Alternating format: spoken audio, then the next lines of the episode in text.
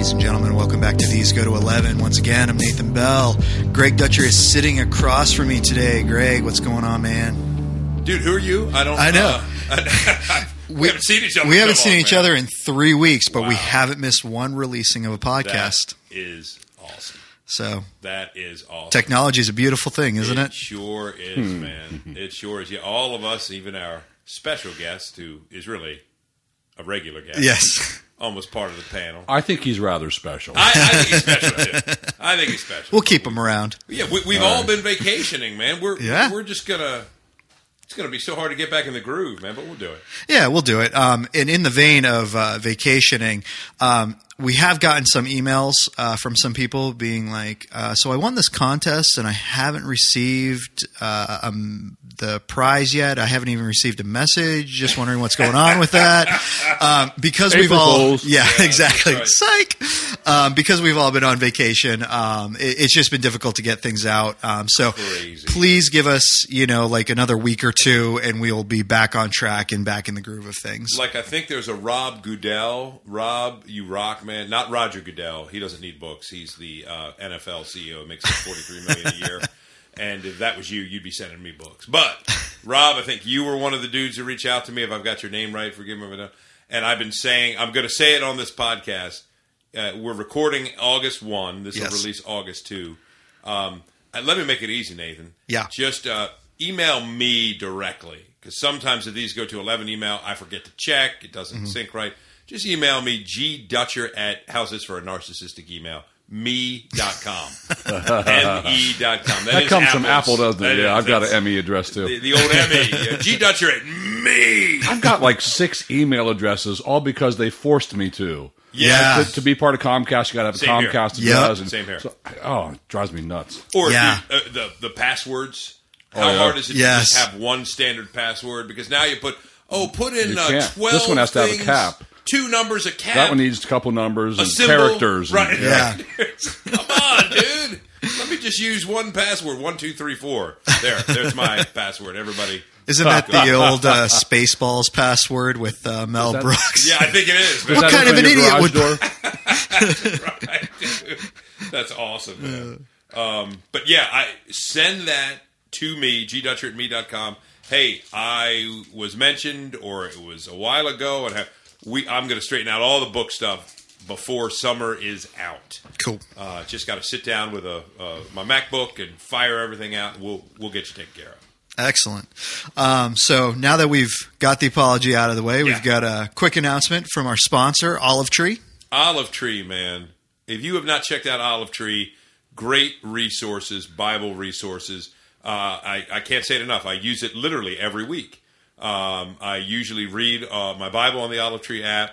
I've got so many commentaries already integrated in my Bible Tree app, maps, study guides, dictionaries, encyclopedias, uh, and just popular level books too. You can get, you know, a lot of the Christian books that you want.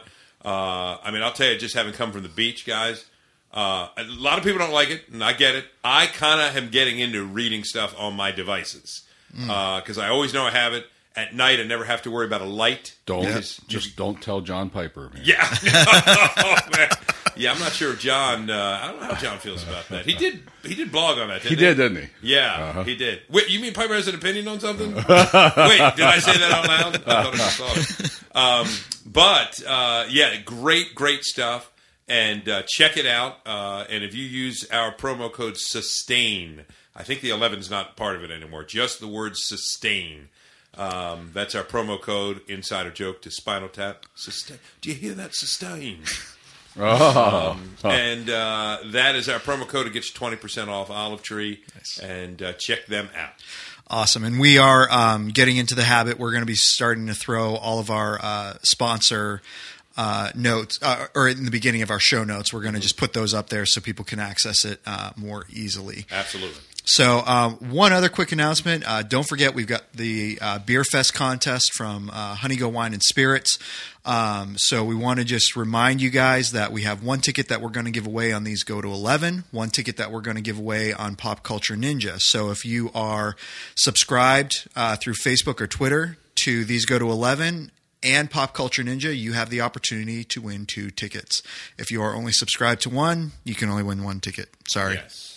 Um, but that is going to be September 24th, uh, 2016. So this September from 12 to 4, we are going to uh, make the announcement for the winner in September. So you still have a whole nother month. The way you win is when we post things on Facebook, when we post things on Twitter, you retweet it out if it's on Twitter, and then you repost uh, to your wall on Facebook. Just blast it out there as much, and you'll automatically be entered into the drawing. So it's a good What- time. What a great event, dude. I know. You missed it, right, Steve? We talked, but I Missed met a it. couple of your guys there. Right? They were Yeah. there. Uh, Jason was there, one of your guys. He's there every year. leaders. He likes that thing. It was just a great Yeah. kick back, relax, get some. I mean, some of that beer, dude, was Yeah. phenomenal. And this was last year was one of the smaller ones we had because of the weather, and was there was cold and still there was still uh, oh you know over hundred people there. Oh, it was uh, it was packed, and it was uh, it, oh man, what a great event.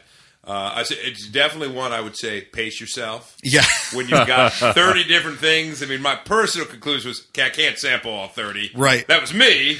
But because what? It was like a, a six ounce. yeah. You get a six ounce six ounce Give a glass. six ounce glass. Yep. And you take it and wander from vendor Yeah. to You vendor. Go over to vendor Yep. they got them on tap or they But- crack a bottle. and their knowledge base, like the the guys at Victory, remember Yep. the Gold Monkey? I was asking questions, and man, they just loved talking about it. They knew Hmm. everything there was to tell you about the mix and Yeah. you know, um, you know what makes this taste different. It was just fascinating. It was, it was Yep. a good time. Yeah, the guys who come out really know their stuff. Um, these are, you know, the specific uh, vendors, the sales reps, so they know what they're talking about. They're able to interact with you on an intelligent level um, if you're a beer nerd and, and know what's going on. So Yeah. it's a good time. Yeah, didn't we do some combination, dude, like a chocolate peanut butter thing? Yes, yeah. There was. Um, oh, well, which one was that? There was that like was a chocolate stout. There was a chocolate stout from I want to say it was oh Evolution had a chocolate stout, That sounds right. and then um, one of the other ones had a uh, peanut butter type Yeah. thing going on, and so they were they were co- collaborating together, and you would mix it up. and Yeah, get I that mixed cho- it, man. Yeah. It was like a like a peanut butter fudge bar. Or Yeah. something. I don't know why. You know. I love peanut butter. I Oh. eat a lot of peanut butter. Yeah. I cannot do anything beer peanut butter. Okay. It just, Just- doesn't work for me. Does it work for you? It, Really? it does, yeah. I, I really enjoy it. Uh-huh. Yeah, it's more of a dessert thing. It's really good to pair with something like that, Ah, yeah. um, so it brings out the flavors more. Um, but maybe yeah. I'd like it more if I only had a few ounces of Yeah, it. Yeah. not yeah. full bottle. Yeah, I, and, and I would agree. Like the pairing, I, it's not something I picture myself sitting out on a porch Right, necessarily drinking right. straight. Yeah. but just you know, for what it was, Yeah. it was uh, it was good. Well, and that- Although I, I have to admit, Uh-huh. staying at the, the friend's house where we were on this lake um, last night. How should I admit this? I drank a Smirnoff. oh man, wow! I felt a little bit like a girl when I was doing it, but, uh, but I was really thirsty and it was pretty tasty. Yeah. it wasn't bad. Dude, Yeah. hand me hand me your man card.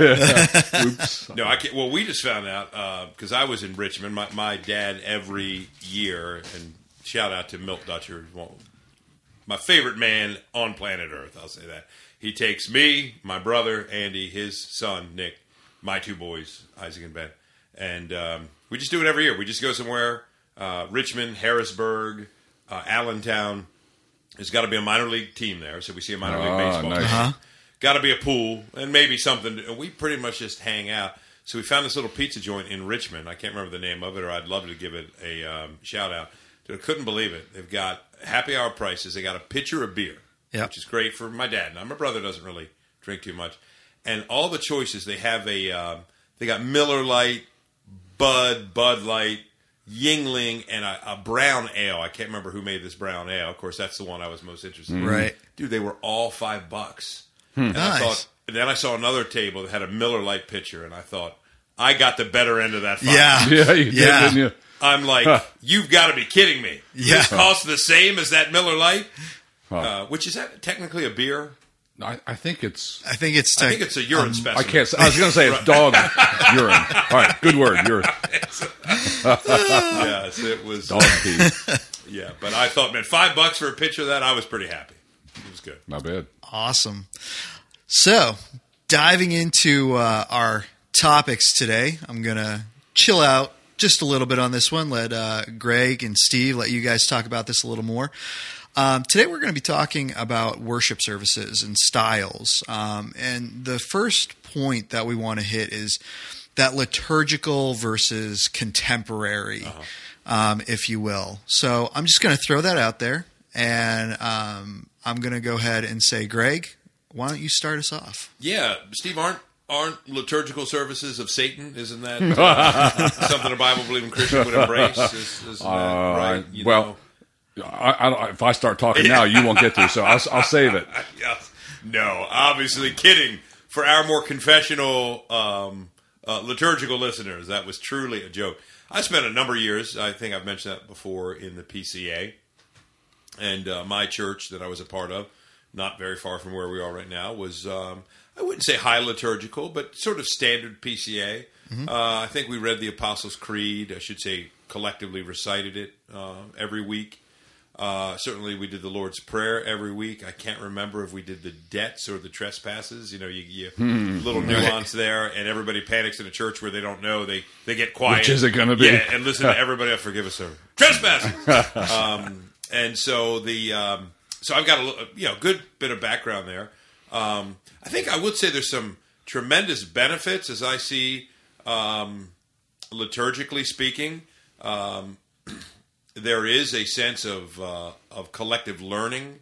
I mean, it is interesting. You picture kids that grow up in a church and they might recite something, and whether it's even gotten to their heart, you know, the old eighteen inches thing. You know, obviously we we can miss heaven by eighteen inches, the distance uh, from our head to to our heart. Uh, to have that in your head is a pretty cool thing. So there's kind of a cool uh, uh, catechizing effect that liturgical churches do. I look at churches that are even not very, I, to use the term gospel centered, maybe liberal Protestant, but their liturgy is pretty darn good. Because Yeah. it's old. It's old, and what people are getting, whether It's they get solid. it or not, is really deep. You know, Debbie and I were on vacation, and we went with some friends to their very liberal Episcopal church, Uh-huh. and the entire liturgy part of it was phenomenal Mm-hmm. and scriptural and solid sound. Then the guy preached, and I threw up. Then it all went down. oh man, the contrast was amazing. That, that's a good point. It's almost like the liturgy, not that they're necessarily aware of it, serves almost like as an indictment, yeah, uh, uh, you know, against the the pablum. it spoke truth, even though they didn't realize it or something. Yeah. So I, I think there's something really neat there. It's historic. It's, like you said, it's old. I mean, I think, wow, maybe hundreds of years ago, other believers that I will not ever meet until I cross over were reciting these things, saying these things, practicing these things, um, and that's just one aspect of it. Um, and I would say, f- for me personally, when I was in the in the PCA, uh, which I'm indebted to, I mean, I learned so many wonderful things there in in my time that have stayed with me for years. Um, like the Lord's Prayer, just as one per instance, I I struggled with it because we did it every week. It was usually there was a pastoral prayer uh, that was different uh, depending on who was doing it. It was usually a pastor or an elder, and I could tell they put thought into it, related it to the theme that was going to come out of the sermon. Um, and I remember being a young twenty something, really fervent in my desire to worship God, and got this great, you know, the Lord's prayer, and I would say it. Um, and I remember there were times I felt very frustrated because it was just feeling rote and sort of meaningless to me. And I'm not projecting; that was me. So uh, I guess in more recent years, being a pastor of a contemporary church, I think you're going to say similar things, Steve. We've incorporated a few elements, um, and I find that using them sparingly um, is is helpful. Um, I, quick anecdote here: we all know our mutual friend Doug Dempsey.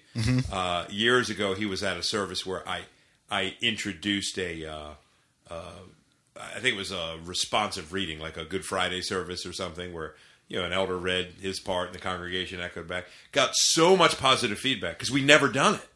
So people, are like, wow, that was I really enjoyed you know Isaiah fifty three reading that together as a congregation and hearing it. And Doug just came up to me afterwards and he was like, "Hey, Dutch, I just got a question for you, man. Do you uh that that kind of liturgy thing we did tonight, man? Like like I mean, what do you think about that? Are you like into that?" And I said, well, you know what, Doug? And I told him my background in the PCA. I said, for me, you do it every week. It might lose something, but you do it occasionally. I think it'd be very powerful. And he goes, do you? Yeah, yeah, because I don't. that's all he said. Then he left. All right, thank you, brother. I don't. So I think he let me know his opinion. He did, didn't he? So uh, that, my random thoughts on it. Yours, Steve? Yeah, we uh, like you said, we've introduced a uh, kind of a lightened version. It's like the Bud Light version of liturgy. right, yeah. Um, Yeah. But I hope it's better than dog urine. Um, so one of the things I really like about it is that on every Sunday we worship just through the liturgy itself. And the liturgy, in our case, is a few comments by the guy who's leading it, but mainly scripture reading. Some of it's responsive, some of it isn't. So there's a call to worship, there's a confession of sins. There's this is the part I really love. You're granted assurance of forgiveness of sins if you're in mm-hmm. Christ. Mm-hmm. So if you're sitting there and you've been an awful sinner that week, and you're sitting now in the presence of God and just feeling awful about it, and the part about confession made you feel awful about it. There's also a part where you say, "Ah, yes, Yeah. forgiveness of sins. Thank you, Lord." You know, Yeah. I like that part. Um, what's that say about me? Huh? So uh, you, you get the gospel, Yeah. in every service woven into that little liturgy, which is basically scripture reading. I like that. But here's how we came about it. Um, one of our elders reads a lot. That's good. He ought to. His name's Jason. Jason Judy. You guys know him. Yeah. So Jason reads a lot of articles about uh, what are millennials looking for in worship, and and uh, he began talking to us a lot. Hey, they, they want more historical connectedness, contemporary like we are, but yet with historical roots. Um, so why don't we try some liturgy? So the other elders, none of us have any background whatsoever in liturgical worship. Wow. He does Yeah. where he came from. I have zero.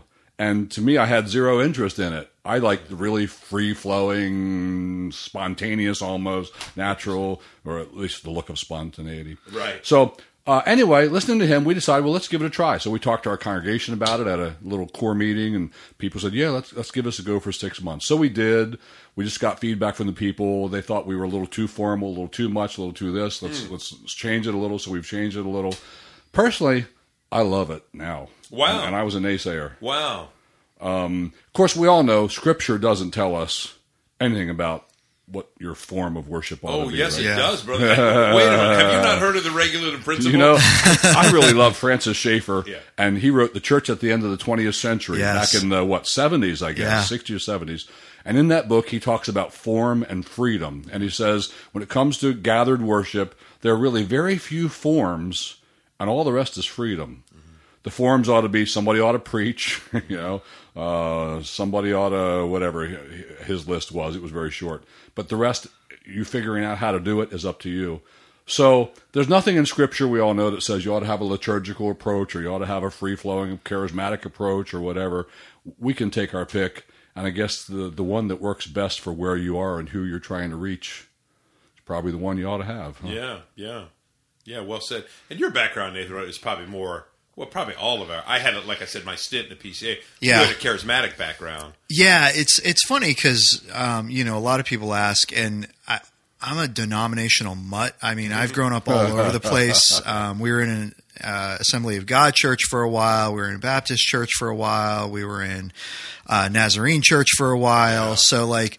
I've really been all through the gamut of things. Right. Wesleyan church in college, Yeah. so really all over the place. Um, Joy grew up in a PCA church, so a lot of liturgy in Yep, there. yep. Um, so yeah, really all over the place, exposed to a lot of different types of worship. Yeah. um, I, I can tell you that not as big of a fan of the Assembly of God services that I was in. Uh-huh. Yeah. Um, that was a little too free flowing for me. Yeah. Um, but yeah, Well, you know, it's it's it's interesting because part of me, it's so hard to separate your own conversion experience or Yes. you- you know, Yeah. however that happened. For me, whenever I'm in a high liturgical setting, and again, I want the audience to know this. This is me. I'm not giving gospel here. There's always this lurking suspicion. Uh, these people are just playing church. They're just repeating words. Part of it is because the only churches that I had ever gone to, um, ever, uh, and I didn't go to a church till I was about 14 or 15 at, at a Catholic funeral of a boy who was killed in my high school. Um, Maryland is such a heavily Catholic state, and you just do know so many, for lack of a better term, nominal Catholics that uh, don't necessarily think about their faith, think about God, think about their life, but they go to church, and at church, everybody knows what to do.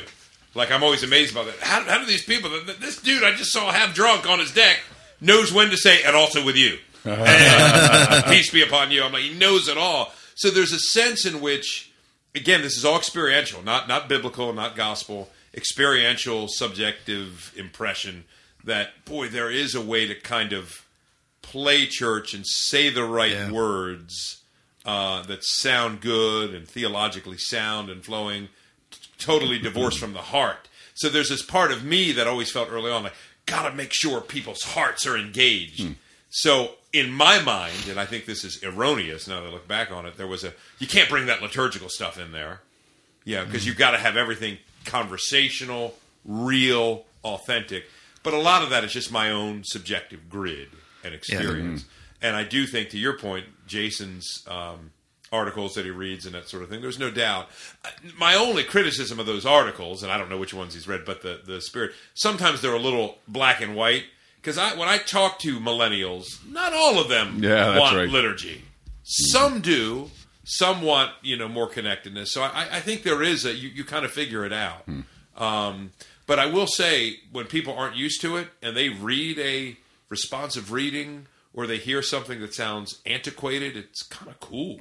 Yeah. Yes, And I think it's like, wow, this is larger than my little Yeah. 21st Yes. century Yeah. life, and that's nice. and that's nice. Yeah. Something to help prepare me for uh, accepting some liturgy at Trinity Church is uh, there's a church in Philadelphia called Liberty, L I B E R T I. It's actually a group of little churches called Liberty. They're connected. And they were planting a Liberty in Harrisburg. And I know one of the pastors up in Philly. He asked if we could help. And one summer I spent every Sunday night up there in Harrisburg preaching for those people, leading them in worship and stuff while they're getting their feet Yeah. up and running. So uh, now there are 250 people, and you know a going church, a great place. I've preached there recently, and they had full blown, and as far as I'm concerned, liturgy. Wow. Yeah. But I really liked it. It was well done, and it took us through the gospel, and it felt natural. And I never had any of those thoughts about is this just people mouthing things, and do they really mean it in their hearts? Sure. No, it felt very authentic to me. Yeah. So that kind of paved the way for me. So when our elder Jason said, "Hey, let's think about liturgy," I had some knowledge of what that might look like, and it was good knowledge. Neat. Nice. I will say um, one of the neatest experiences I had was uh, when we were in the Wesleyan Church in college, and they used it sparingly. And so one of the times they used it was uh, the the pastor was preaching a series on the Lord's Prayer, and so every day we would recite the Lord's Prayer, Yeah. but it was only while we were in that section. Right. Um, and so, you know, when when bigger things came up, we would go ahead and we would incorporate it. Uh, but it wasn't it wasn't all the time. Yeah. It was I think in the four years I was there, maybe once a year we did something in conjunction with something like that, Yeah. um, where you were reciting it. But I thought that was really neat because it really did help reinforce what he was saying. Yes. Um, you know, through that series. Yes, that you're onto something there, Nathan. There's something about there's there's something so powerful when uh, like Dave Shive, our, our friend, has a, a great message. He's, he's done it here before, teaching lecture. I don't know what format uh, he usually does it in, um, where he breaks down the Lord's Prayer. Yeah. Um, and to me, like you spend two hours and he goes through it so carefully. And okay, what? Let, let's really examine this "Hallowed be Thy name" thing. Yeah. What, what what does that mean? Let's compare it to other verses, and you you really spend some time in it.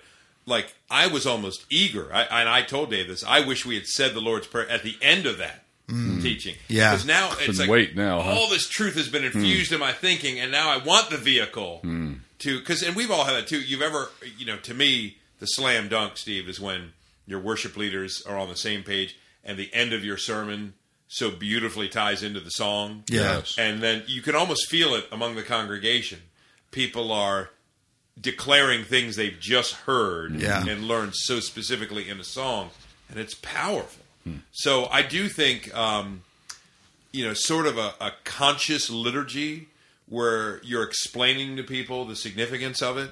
Um, often, what happens, I think, to your point, Steve, in that little liberal Episcopal church you went to, it, that probably hasn't been explained because sadly, the people in charge might not even believe it. Yes. yeah. So for years, it just becomes a a thing, Right. uh, an atmospheric um, expression that just always ongoing in the church walls, and you know it, it's um, it- it's strange to me. So I think for churches that do them to constantly say, "Hey, here's one of the reasons why we read this statement. Here's Yeah. one of the reasons why we do it," and that you know can be helpful. Pretty nice.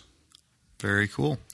Um, so, kind of sticking with this theme of of worship, um, let's talk a little bit about um, music styles. Yeah. Um, and and with music styles, we'll speak to volume because I know that tends to be uh, a bigger complaint within churches. Is you know you'll hear some people, oh man, it just it wasn't you know it wasn't loud enough. It really didn't do anything for me. And then you know some people are like, oh my gosh, that was so loud. I thought my eardrums were. So let's go ahead and um, just play with that a little bit. Uh, styles of of music worship. Um, and and with that, you know, the volume and all the things that go with that. So, Steve, we'll go ahead and start a little bit with you on this one. This is very timely. we just happen to have people discussing this matter in our church these days. What's the, what's the right volume?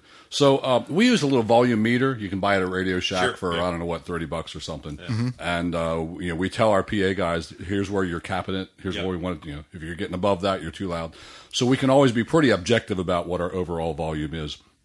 But um, we definitely have different opinions. I'm on the loud end personally. Like I like it loud. This is personal preference. Uh-huh. Uh, I do have scripture for it. Right. Like if you look at Psalm musical 150? passages, yeah, like loud instruments, right? Right. They're banging cymbals. Yeah. You can't hit cymbals and just go ding. cymbals, cymbals make a lot of noise, man. They're decibels, all right. Right. So uh, the Old Testament says loud. The New Testament doesn't really say loud or soft. But um, I'm on the louder end. If you're going to choose the rock genre for worship, part of rock is loud. You need amps that go to 11 yeah. Right.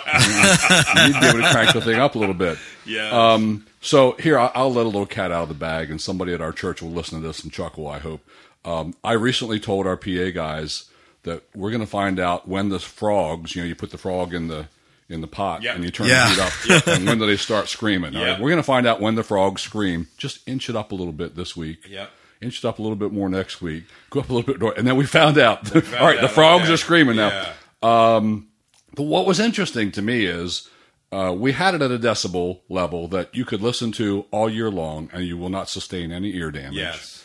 It didn't physically hurt anybody. It couldn't possibly. Uh, so when people say it's too loud and they're pretty emotional about that, Yeah. it's too loud. What they're really saying is I don't like it at Yes. that volume. That is what they're saying. Yeah. Yeah. So, you know, the question then becomes do we allow a couple people and their opinion about volume to control the volume that the whole church is going to hear or not hear? Or do we help them understand we can't just suit you here? Um, there are other people who really worship better with it loud. But here's what the issues really come down to in our church. We have a group of people who feel that uh, based on the wording of Ephesians, speaking to one another in psalms and hymns and spiritual songs, that I should be able to hear the voices of all the other people. So if the music's too loud and I can't hear the voices of all the other people, then the music's too loud. It's not scriptural anymore. Uh, on the other hand, you have people like me. I used to sing better, and now I sing worse. I'm very conscious that I don't sing as well as I used to So the sing. louder, the more bold you are to sing. Yeah, I don't. I don't want you to hear me, No, but I want to. But I want to sing out, man. I want to shout. I'm getting Steve, excited. I want to tell, but I don't want to hear you either. yeah, I know. And- but you don't want to hear me. Either. we're in it together. Right. So, uh, so yeah, th- there are a lot of people who will sing better if the music is louder. So there are those people saying, "Crank it up, man! I want to sing. I want to Yeah, sing." yeah. And then there are other people saying, "Turn it down because I want to hear them all sing." Yeah. Uh, we're going to have to make a decision which of those rules at Trinity Church. Wow. So we're looking to you for wisdom Oh, today. Let me just ask you real quick, Steve. Do you think there's a balance somewhere in there for both? As you're taking a drink and I'm stalling for time. Well, well, I do, in this, especially in this sense. Let's say we have a, a given song, song A here, and it's a pretty loud song. yeah. Um, Chances are it's got a whole stanza in it where the instruments barely play. Yeah. So everybody gets their thing. You know, you get Yeah. you get a stanza and a chorus, or you get the next song is going to be the whole song is going to be very quiet. Yeah. You get that whole song that's very quiet. Can we all like accept each other on Yeah. this? So the loud parts are okay, the quiet parts are okay. We're all going to be okay. Yeah. I think that would be a good idea. Nice. Well, I got to tell you guys, this is you talk about timely. I mean, this is as timely as as can be. Uh, there's many ways to get messages out. Uh, I'm glad this isn't a radio show because I, I hear radio so, uh, shows sometimes. I heard a talk show host years ago uh, say he got heat, and I never knew, but it's a FAA violation or something if you um, try to give personal messages like Like really? he said something to his wife. you can't do that, huh? No, you apparently you can't. But on the podcast, I don't think there's anything regulated. So I'll do it. Say what you want. Um, Al Myers, uh, who is a regular listener to this podcast, we all know him. Great dude. Hi, Al. Hey Al, how how are you? He's trust me, he's going to hear this as soon as it comes out. He always does.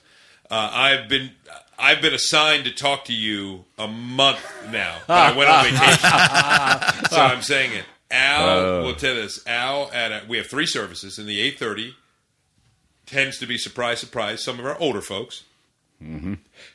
They've been up since 4.30, exactly that are up waiting to go to worship. and it is at that service that inevitably one of, in my opinion, three or four people will go to Al at some point, and Al is just a tremendous servant, and they will say it's too loud. So Too Al loud. will normally run to the sound room and say, "Hey guys, we're getting some feedback." So Al, I've been I've been assigned to talk to you about this. I'm supposed to tell you, and I'm doing that through the podcast. Um, we're we're going to start saying uh, no to those people, and that's not that's not simple. We're going to start saying no. We're not we're not trying to be mean about it.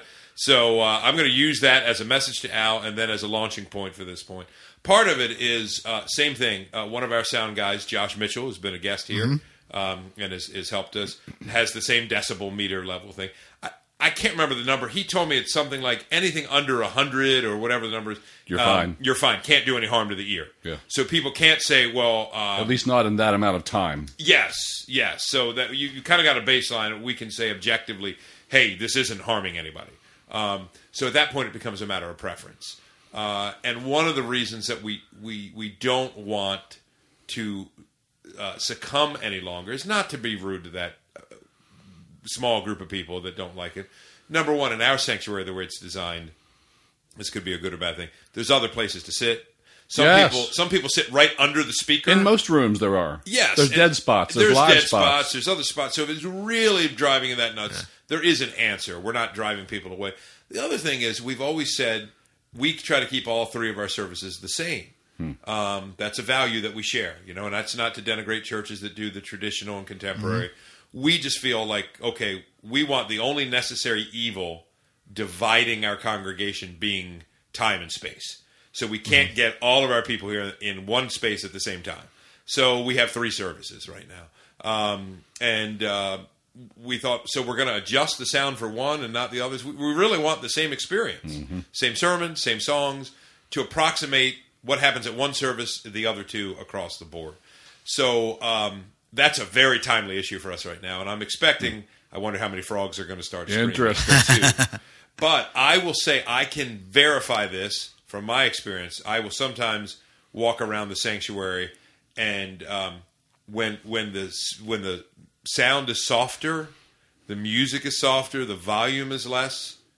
I notice a decrease in singing, People aren't singing as loudly. and because they're self-conscious. self-conscious. Yeah. Exactly right. Hey, you know, I, I would go to a church that had any volume. I don't care. You know, who cares ultimately, really? If it was really, really loud, which it'd be hard to be too loud for me. I like loud. Yeah. But uh, if it was too loud for me, I wouldn't expect they have to turn it down for me because it's too loud for me. I would just get my earplugs. And when the music starts, I'd put my little earplugs in my ears. When the music's done, I'd take my little earplugs out, and we're all happy. Yes. It's actually funny you say that, Steve. Um, I was just at a church. Uh, it was actually the beginning of uh, July, or, or I'm sorry, no, no, no, no. It was it was earlier than that. It was uh, back toward February because I didn't go with these friends to to their church service. Not because I didn't like the church service. Just clarifying, uh, we just didn't have time and and various other reasons. But walked into the service and uh, they had ushers there handing out earplugs to people. I've heard Wow. other churches doing that. Wow. They just if yeah. you want them, here yeah. they if you want them, here they are. Um, and and I get. I, I don't know how I necessarily felt about that. Um, my and, and here's These are for during the sermon. here, right? yeah, exactly. That's awesome. It- here's the You don't reason want to is that your nap. To me, if if you're sitting there handing out earplugs, th- there is the thought that was running through my mind: is this doing damage to me? And that's and that's what my thought was. If you if you're playing the music so loud that it's doing damage, and I need these, and that's the thing. I you know I didn't sit there and ask the person. That was just the only thought that was running through my mind. Are you playing the music so loud that I need these so that I don't sustain any hearing um, issues? Yeah. But other than that, yeah, I th- you know I think um, I, I agree fairly well with both of you that you know there there is something to certain songs just require you to turn up the volume, you know, mm-hmm. and I think everyone can attest to that. When you're in the car and you're listening to the radio, everyone has their songs that they'll turn up and they'll just they'll blast. And I'm sure it is not at a safe decibel level. Dude, does anybody turn down Journeys Don't Stop? anybody? turn that one down. I really want to appreciate the Yeah, there's a few people in our church who turn that one down. Or off, right? Right. Next station. Yeah. Um, but I think you know, I think there is something like you were saying, Steve, to there being both because th- there is there is something musically even when you just turn the instruments off and the congregation is singing acoustically. Oh, now, I think. awesome. could be very effective. I, I think We- you need a do that, strong worship leader to lead someone Mm-hmm. like that. Uh, but um, but there is also something to just jamming out and you know listening to to the instruments that God has given us as well, and appreciating what they can do and the power that's behind them, and you know how they can project that. So Yeah, Mm-hmm. yeah. Well, you know, and can I get? Let me push a little bit, a little bit, maybe cliche. Maybe it's not cliche. I just feel this fear uh, that people might view it as that. But just take great singing moments in Scripture. I mean, I don't, Exodus 15, right? Here I am tonight. My son has been texting me. I, so pumped. We're doing what we call action camp tonight at our church. It's vacation Bible school, really. We do it in the evenings, and uh, it runs great here. And uh, just so many people come out and make it a, a, a great event. I, I do all the teaching, which has been really fun. It's the only time I ever get to interact with the kids. So because they're in, in four groups, and they come uh, to the teaching station. I'm teaching in a boat this year, apparently, because All right. Water World is the theme. So my son Ben is going to be my teaching assistant. nice. 13. So he's sending me all kinds of stuff because we're doing the Red Sea tonight. Because it's you know e- every lesson has water in it. Obviously. They should have put you in one of those things like you have at the at the circus or at the carnival, where you throw the ball and hit the Right. and, and you fall in the water. I've been in one of those before. I find people eventually stop throwing the balls and just start pressing the, pressing Press the lever. Uh, but I am, um, yeah, I'm pumped about it, man, because I love. I, I get to hang out with the little kids of the church, and you teach the same lesson like 15 minutes each time as they go through their groups and stuff. So, uh, you know, I'm going to talk about the, you know, the, you know, the people of God coming through the Red Sea tonight, and, Yeah. and the waters parting. And Exodus 15, this this worship experience. I don't know. I, I just there, there's events in Scripture that uh, you wonder was it quiet? Yeah, where people are like, oh, now let's have a reverent hush tone. Yeah. As, or is there a shout and a scream? And not all the time. I realize that. There's other passages that speak of a quiet approach, mm-hmm. and so, but there's a diverse approach. And I, uh, what I would say to anybody, if your worship is always high octane, never quiet and contemplative, you probably need to give some thought. Mm-hmm. If it's always quiet and contemplative, then I think, wait a minute. And this is where I, I get a little cliche. I know when you go to your, your favorite sports team, Yeah, there you go. Yeah. you cheer. Yeah. You know, and I mean, come Scream on. your head off like a nut. I mean, yeah. Yeah. because a guy busts into the end zone and scores six points, you know, and I'm like, it's awesome.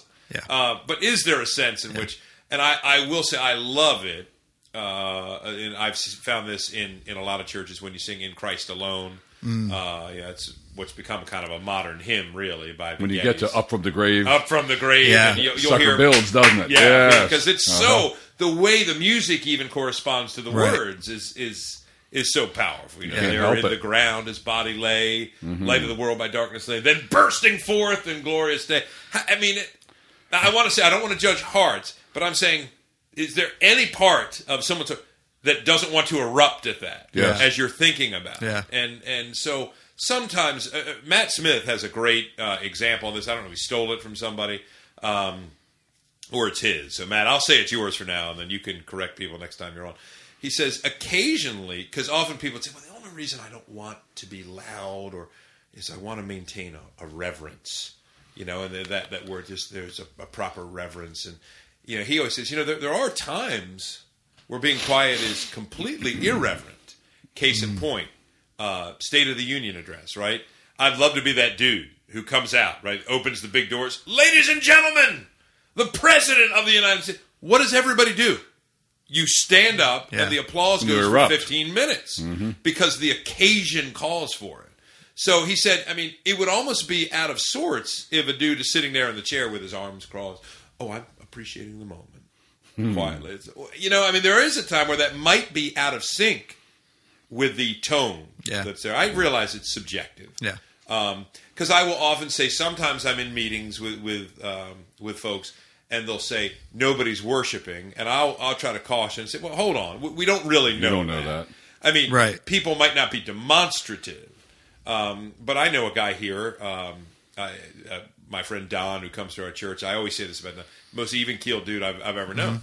And the example I've always given Don is if you were to, to say to Don, um, "Hey Don, man, I- I'm so sorry while you've been here at work today, your whole house burned to the ground. Every every picture you've ever, everything you've ever earned is gone. You know, it's just completely burned to the ground." He'd probably say, hmm, "Thanks, thanks for letting me know."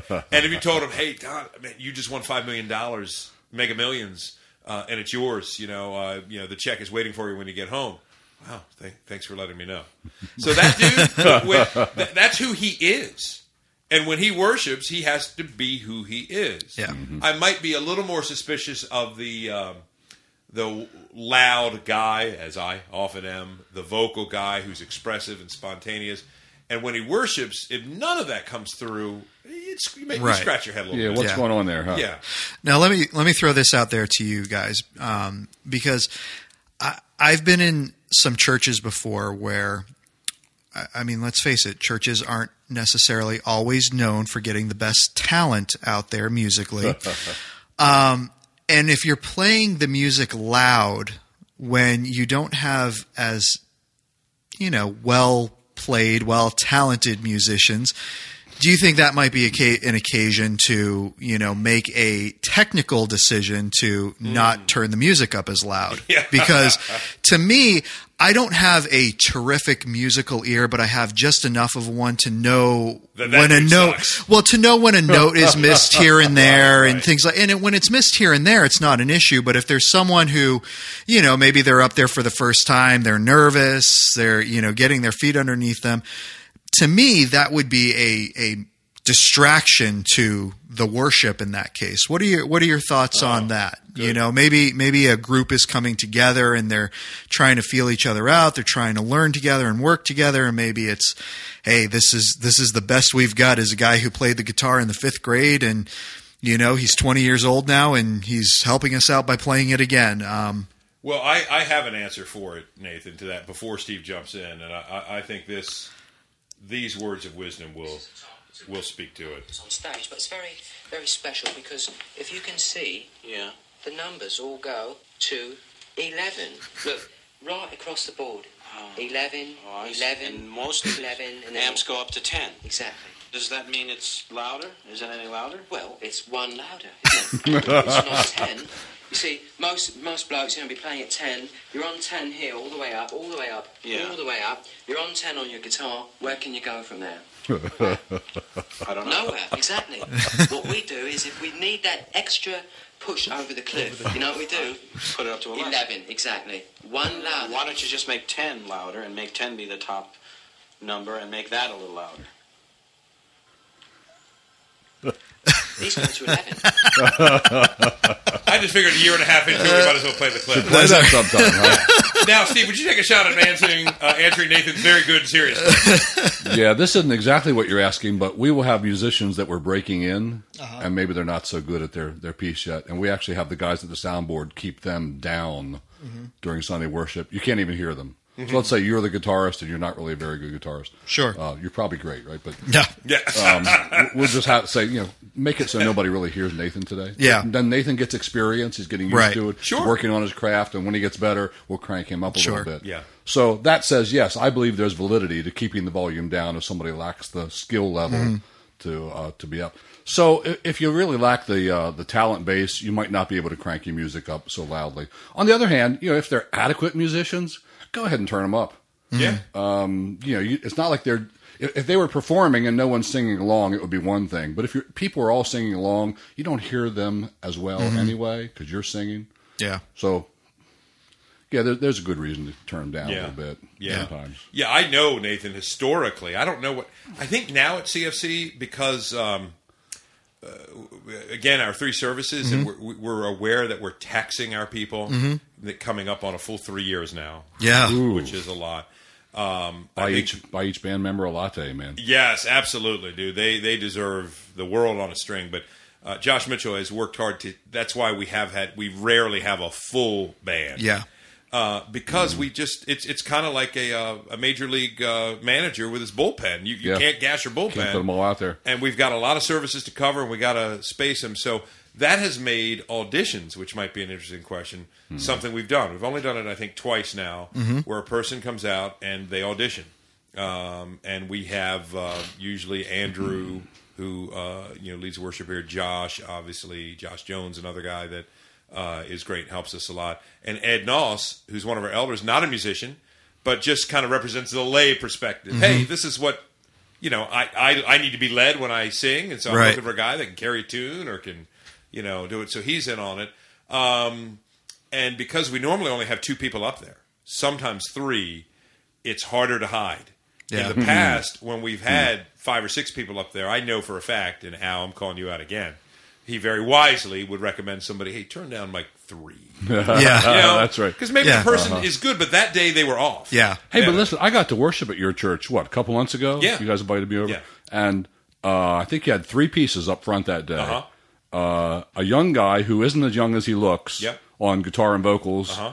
a, a, a girl, and then somebody else. Anyway, um, they did a really fine job. Yeah, yeah. The vocals were on. Yeah. the music was they're serious. They, they did great. That's Yeah, let, let- let me just clarify. all I'm not referring specifically to CFC Yeah. or to No, I know, Trinity. I. Hey, I, I want to go back speak to of what we know, right? I want to go back to the word reverence, please. This is a little bit of a pet peeve of mine, so Uh-huh. I'm eager to go back to this.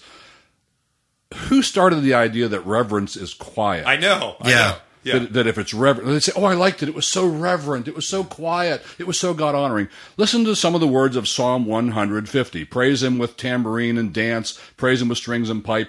Praise Him with sounding cymbals. Praise Him with loud clashing cymbals. Yeah. Uh oh, God wrote that. Yeah. He just became irreverent. God, that's irreverent. You can't have loud and reverent. Yeah. It needs to be praise Him with soft little tinkling cymbals. no, man, reverence can be loud. Yeah. Yes. And we are revering God in our souls while we're screaming our guts out. Right. Well, dude, I I got it. It's not a church I've been a part of, so anybody knows my history can't track it down. I know of a church who somebody brought up that same point you just made, and they said, "Well, that's why every Christmas we have our handbell choir." And that was their way of saying that's sort of when they do That's when we 150. bust out and do that, huh? I'm thinking, just We rocked the handbell choir. picture the six people, ding, ding, ding, and that is the That's the loud the loud crashing kind See, of. Psalm picture. 150 is made for drummers, man. Oh, That's dude, a yeah. great song. Oh, loud cymbals are in that song. Absolutely, and and there there are just times. What other response is there? I mean, it's And then I honestly know people who somehow think that, well, that was Old Testament. And now that we're in the New Testament era, loud cymbals would be offensive, would be irreverent, would be out. Really, where does Scripture say that what was God honoring in Psalm 150 became evil in Ephesians 5? right, right, Exactly. No, exactly. man, loud cymbals are still cool with God. Yeah. Oh, dude, absolutely, man. I mean, I uh, well, we, and we were talking recently. Uh, uh, I th- this would have been a great podcast to bring in some of our worship leaders. Last week, I met with um, five or six of them at uh, Sean Nolan, our uh, our new youth pastor's house. We had a great time. Sean Bolins? Yeah, Sean Bolins. Yeah, that's another good place to meet too. A little local fair. Sean Nolan, uh, he was playing Bachelor. His wife was away uh, last week with the kids, and we met at his house. And just it was a joy to talk about worship and where we're going as a church, what we're trying to pursue. And uh, these guys just had great, great insights, and they were talking about African American worship. Uh, and just uh, one of the guys there was very open, very vulnerable, and just said, "Man, I, I I'm this white guy in the suburbs, and I was hanging out with these black guys worshiping, and it was just phenomenal." And he says, and he was honest. He goes, "Would I want to worship like that every week the rest of my life? Probably not. But there was something powerful about the experience, and he he'd like more of it. So we got to talking about, uh, you know, that. so there's so many angles to this issue with worship, which is why." Um, to go back on the regulative principle, which we've talked about in some other podcasts before. Oh, my favorite doctrine. Oh my goodness! Yes, I always love the regular principle that's elevated to uh, biblical authority when it's never mentioned in Scripture. But anyway, that's just a little pet peeve. I, I understand it's derived from Scripture, etc. Supposedly. Yes, you know that's what what people would say. Um, but I always find it a little suspect when the regulative principle happens to uh, conveniently align with everything you like. um, sort of like the um, the Babylon Bee article. If you saw that, Oh, yeah. The headline was like, "Man who's led by the Spirit in every decision." Coincidentally, does everything he likes.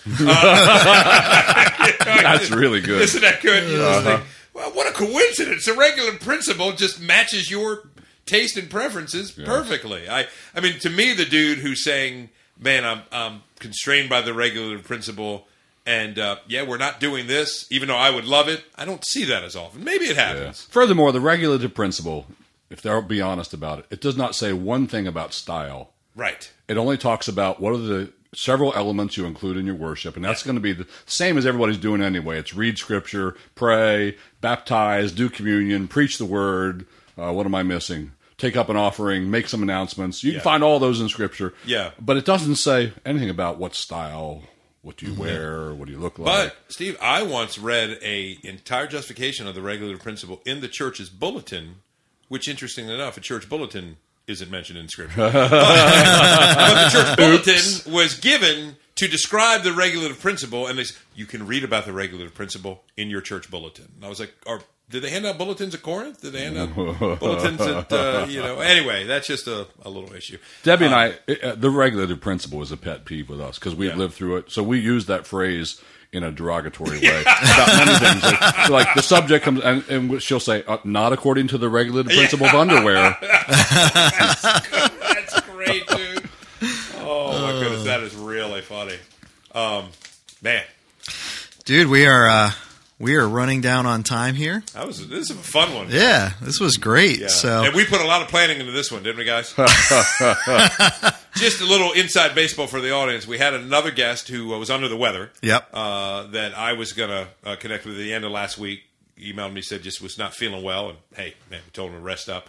Uh, so uh, yeah, this was kind of hey, everybody's back from vacation. We uh, we're down a podcast. let's do it. It was kind of these were Steve's creative thoughts. I want to give credit where credit's due. This, I, I'm going to cry a little bit because this is the first time they've they've done this. Yeah, right.